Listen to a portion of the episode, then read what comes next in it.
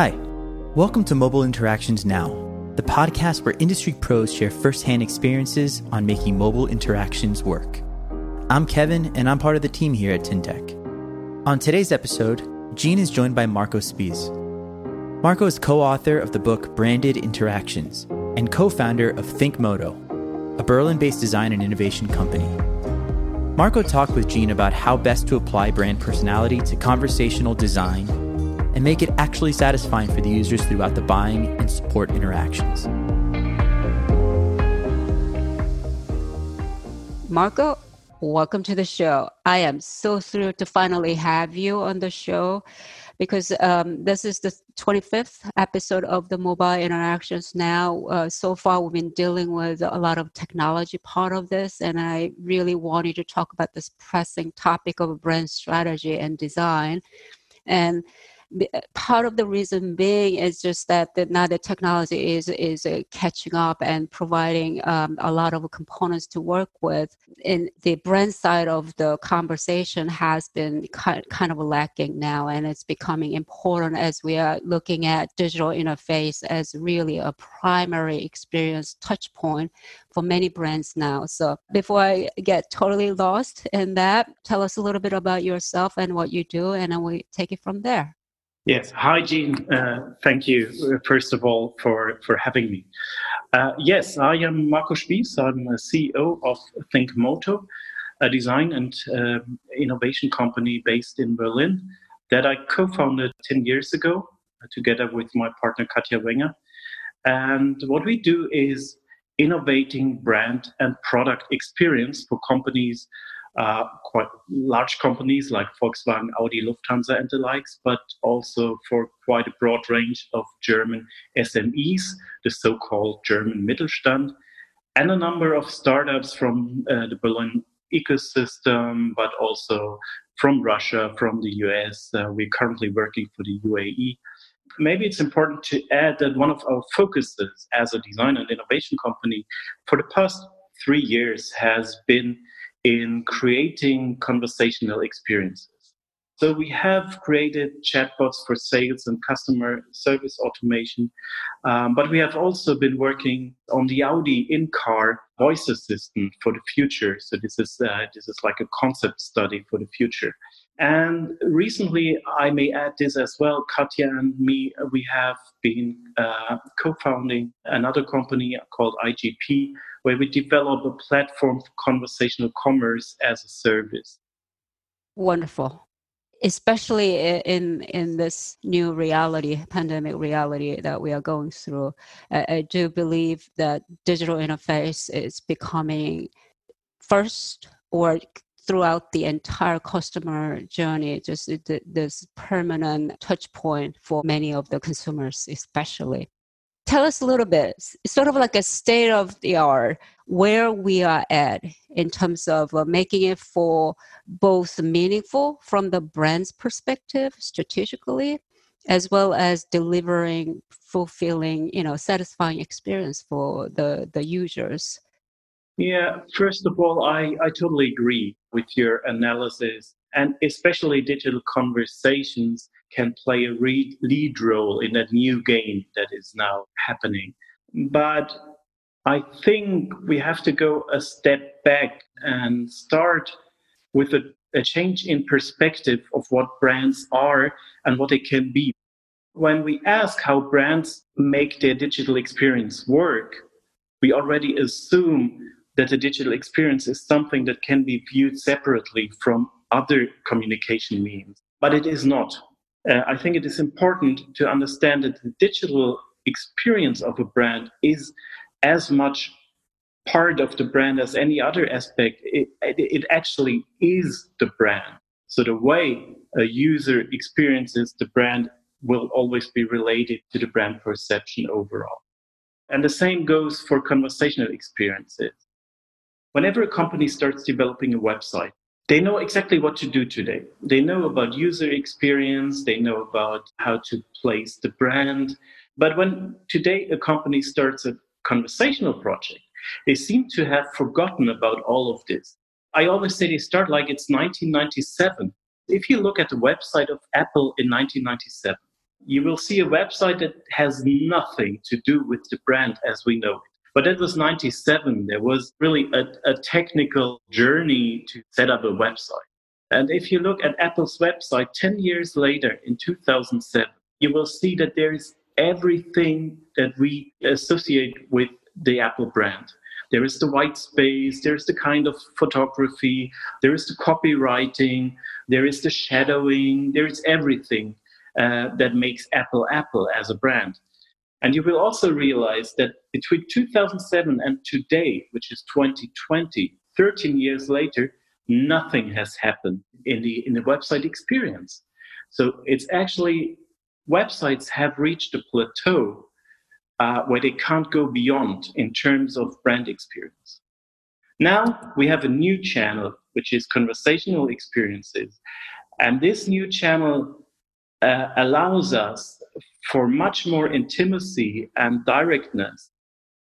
When a company starts with this, they start as if there hadn't been all the experience in branding and user experience and so on with other mediums. And that is something that makes us actually say we have to we have to change the situation as a as an innovation company and, and, and brand company. I, I hate dating myself, but I, I kind of know what you mean. Back then, the first generation of a corporate website um, that had no, uh, you know, almost tactile feeling that you experience now, uh, even though it's still screen experience. It's it's it's all that.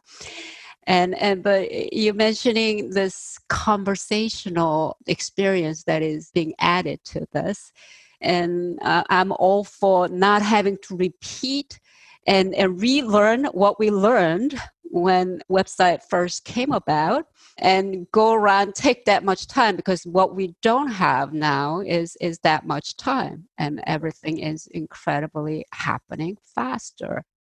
A lot of conversational experience. Yes, there are some live chat uh, interaction happening on a corporate website, you know, all those things. But for the most part, the website is uh, categorically, for some people, it's technically an owned property. You, you own that mm-hmm. channel. You can put your branding touch to it. But when you are working on, for example, using WhatsApp or other chat app, other social platform, and bringing that conversational interaction experience to that pl- platform.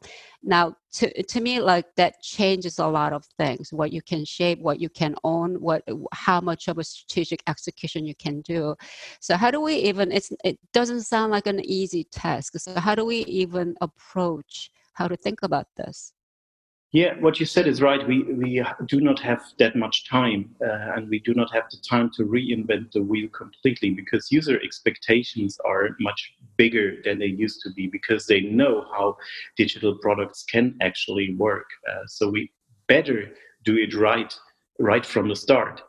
And one thing that companies are lacking or missing most of the time when they start with this new conversational channel is to get the, the brand right in that channel.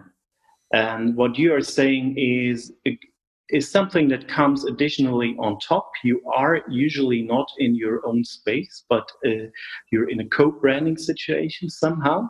But this is, to be honest, not really new. Um, because if we look back at the time when the apps came up, and whenever you are in a context of, of Google Maps or, or social media and so on, you're in a co-branding situation as well. So you have a, you usually have a, a multitude of, of brands. If you if you have your phone in your hand, let's say you're using Facebook and you're looking up a brand on Facebook, you may have, let's say, that the brand of the phone. Then you have a, a layer of, of the, the operating system. Uh, you have the layer of the app, which may be Facebook. You may have even something like maps within Facebook, and then you have your own brand. So you have a multitude of, of brands. And the same goes for um, things like uh, Alexa uh, and so on. So if you are in a co-branding situation. So, but what is important here? The thing is, what you really have to make sure is that your chatbot has a personality and has a brand related and brand relevant personality. This may not be identical with the personality of the brand, but you definitely have to be, know about your brand's personality in order to define a relationship. Really, uh, uh, like like uh, they were, uh, how you say in English, kinsmen or uh, or relatives, uh, and they belong to the same family, and the personality of the bot has to have the same D N A, basically, like the like the overall brand. We at ThinkMoto have developed um, a branding model uh, already almost ten years ago, which is called brand bios. And this uh, branding model, at the core of it, is actually the brand meaning. That's what today everybody speaks about, purpose. That's what what it actually is. So company, first of all, of course, needs the purpose, uh, needs to know why it is there for. But the second uh, aspect that is really important is behavior. And BIOS actually stands for behavior, image, offering, and story. And these are the four aspects that we do have to understand of our brand in order uh, to create any brand-relevant uh, digital application. Is there a better way to get everybody who were um, having different functional roles to talk, talk about strategy differently up to now, to create like, okay, so this is sort of our brand D N A that we've been talking about. This is what we are. And this new chatbot as an interface that sort of leaps up to it. How do, you know, enterprises, companies deal with this? Well, the, the first thing is you start with um, imagining bot as a person um, with a strong, attractive personality that people can relate to. Um, if you have defined this, it will be really differentiable on any third-party platform, to just get back to that point. So we conduct a, a one-day workshop uh, where we define, together with the client, we define the personality of the bot. Uh, from this personality, we derive behavioral attributes. And that is important. It is a, it has to, these attributes have to describe the behavior of the bot. Then we cluster them. We create something that is called brand filters. And we define those brand filters for the different aspects of the bot.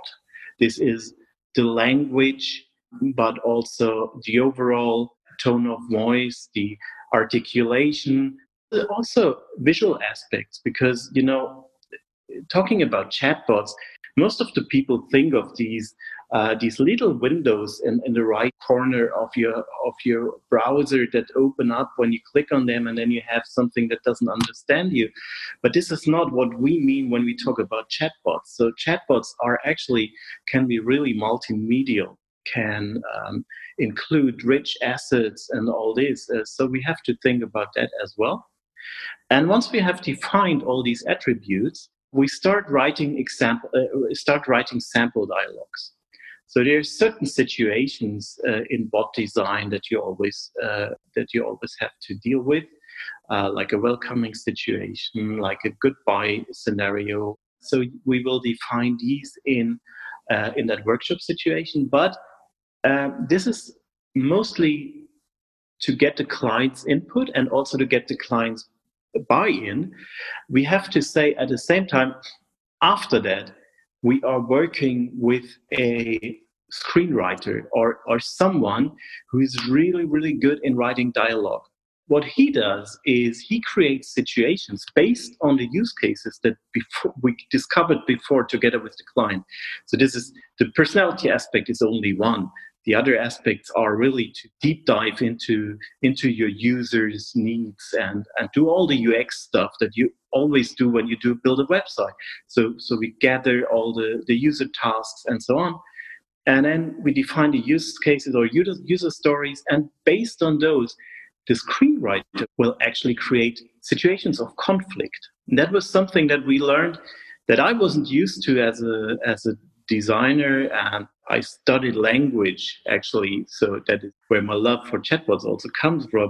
But I wasn't aware of the importance of this until we invited a screenwriter to work with us, to think of conflict in situations, especially in these sample dialogues. So, so uh, what the writer would do is create dialogues based on conflict, and in that, by using conflict rich situations, you will learn much more about the behavior of your bot. When we created the Audi voice assistant, we created a situation where the voice assistant actually contradicted to the driver. And the driver started, uh, in, a, in another situation, started to make fun of the voice assistant. So there were conflict situations. And we could learn um, to what level can the bot really live this personality, its personality to have also have really character. The bot with the most personality up to date is still um, Kit from Knight Rider. You know, that's that's a bot. You know, that, that bot has character and has personality, but it may have too much for for a car company to implement something like that in a car. I still need to play with this because I was complaining the B M W voice um, interface is only like very formal. It's like, "Wie kann ich hilflich sein?" Yeah, and, and, and, and just lacking some playfulness yeah.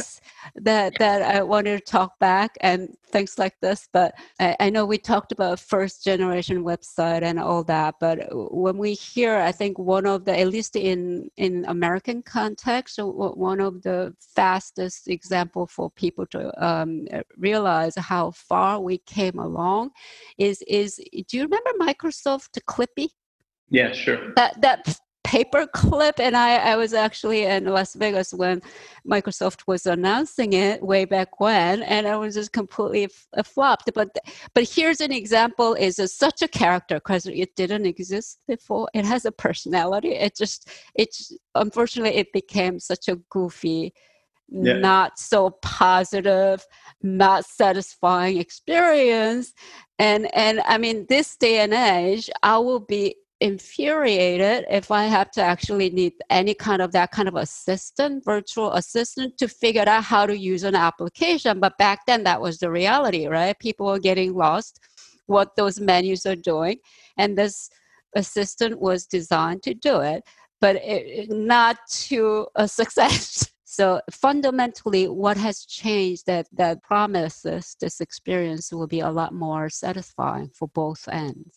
One thing we learned is that we need something like a mode switch, especially for something like a, an in-car voice assistant, whose task it is to guide me and to also, you know, guard me somehow um, and beware me myself of of the, of, uh, of critical situations.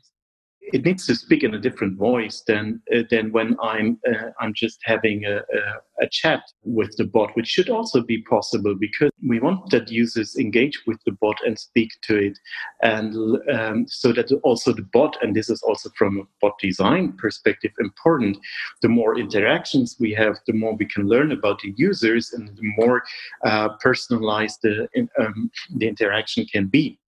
So mode switches may be one way to deal with it. Um, you have something similar, actually, uh, when you build text-based chatbots. You can uh, guide where, very well uh, through quick replies. And you can have, we build a chatbot where we, uh, for, for LexOffice, a German uh, accounting software. It was initially created for a campaign, Black Friday campaign, which should last for uh, six weeks. Uh, in the end, it was so successful that it's still online, and it has now grown from sales to customer service bot. We built really strong U X funnels, and we had like four or five U X tracks, different tracks, and we guided the users once we had separated them uh, and recognized them as a certain user type. We, we could lead them with quick reply through their funnel, and we had with this bot in in during the campaign uh, time, we had a misunderstood rate of three percent. So that means only three percent of the users' intents were not recognized. That's a fantastic result, I, I must say. The key to success were actually two things. It was the U X, and the other thing was personality again. It had an avatar that would move. We had a full screen web chat, actually. It was on, on um, Facebook Messenger. He would react to certain intents by jumping around or smiling or crying or whatever. So it had really emotions that you could see. I would say these these two or three things are really important for success for bots. When you design, um, you know how a lot of things come from the persona understanding. What we as brand experts and, and the designers think the persona of the user will be. Has this changed with the availability of data? Well, for conversational, it's it's still hard to say because there is very little data uh, so far about user behavior in conversational environments. From my perspective, the craft of U X is actually pretty much the same in conversational than, than with any other uh, digital medium. Um, and yes, we segment our target groups, we build personas, uh, and we take them through the journeys and we i- identify their user stories. Uh, I think it's important to base personas on user research, on real research. So by now, most of the time, most of the projects that we work on, uh, we actually do speak with real users before. And so we can inform personas really by, by real user research. For bots, it is more important than for others to really to continuously track what's happening. How do users actually interact with your bot, especially since we have so little knowledge uh, beforehand. So there is not that much standardization like we have in web design. We have quite a quite a lot of freedom for for uh, design and, and trying and experimenting and doing things and, and learning instantly and improving immediately. Thanks again to Marco Spies for joining us today. Don't forget to tune into our next episode for the conclusion of our conversation with Marco. You can find more about Marco and ThinkMoto at think moto dot d e. To find out more about Gene and Tintec, visit tintec dot com.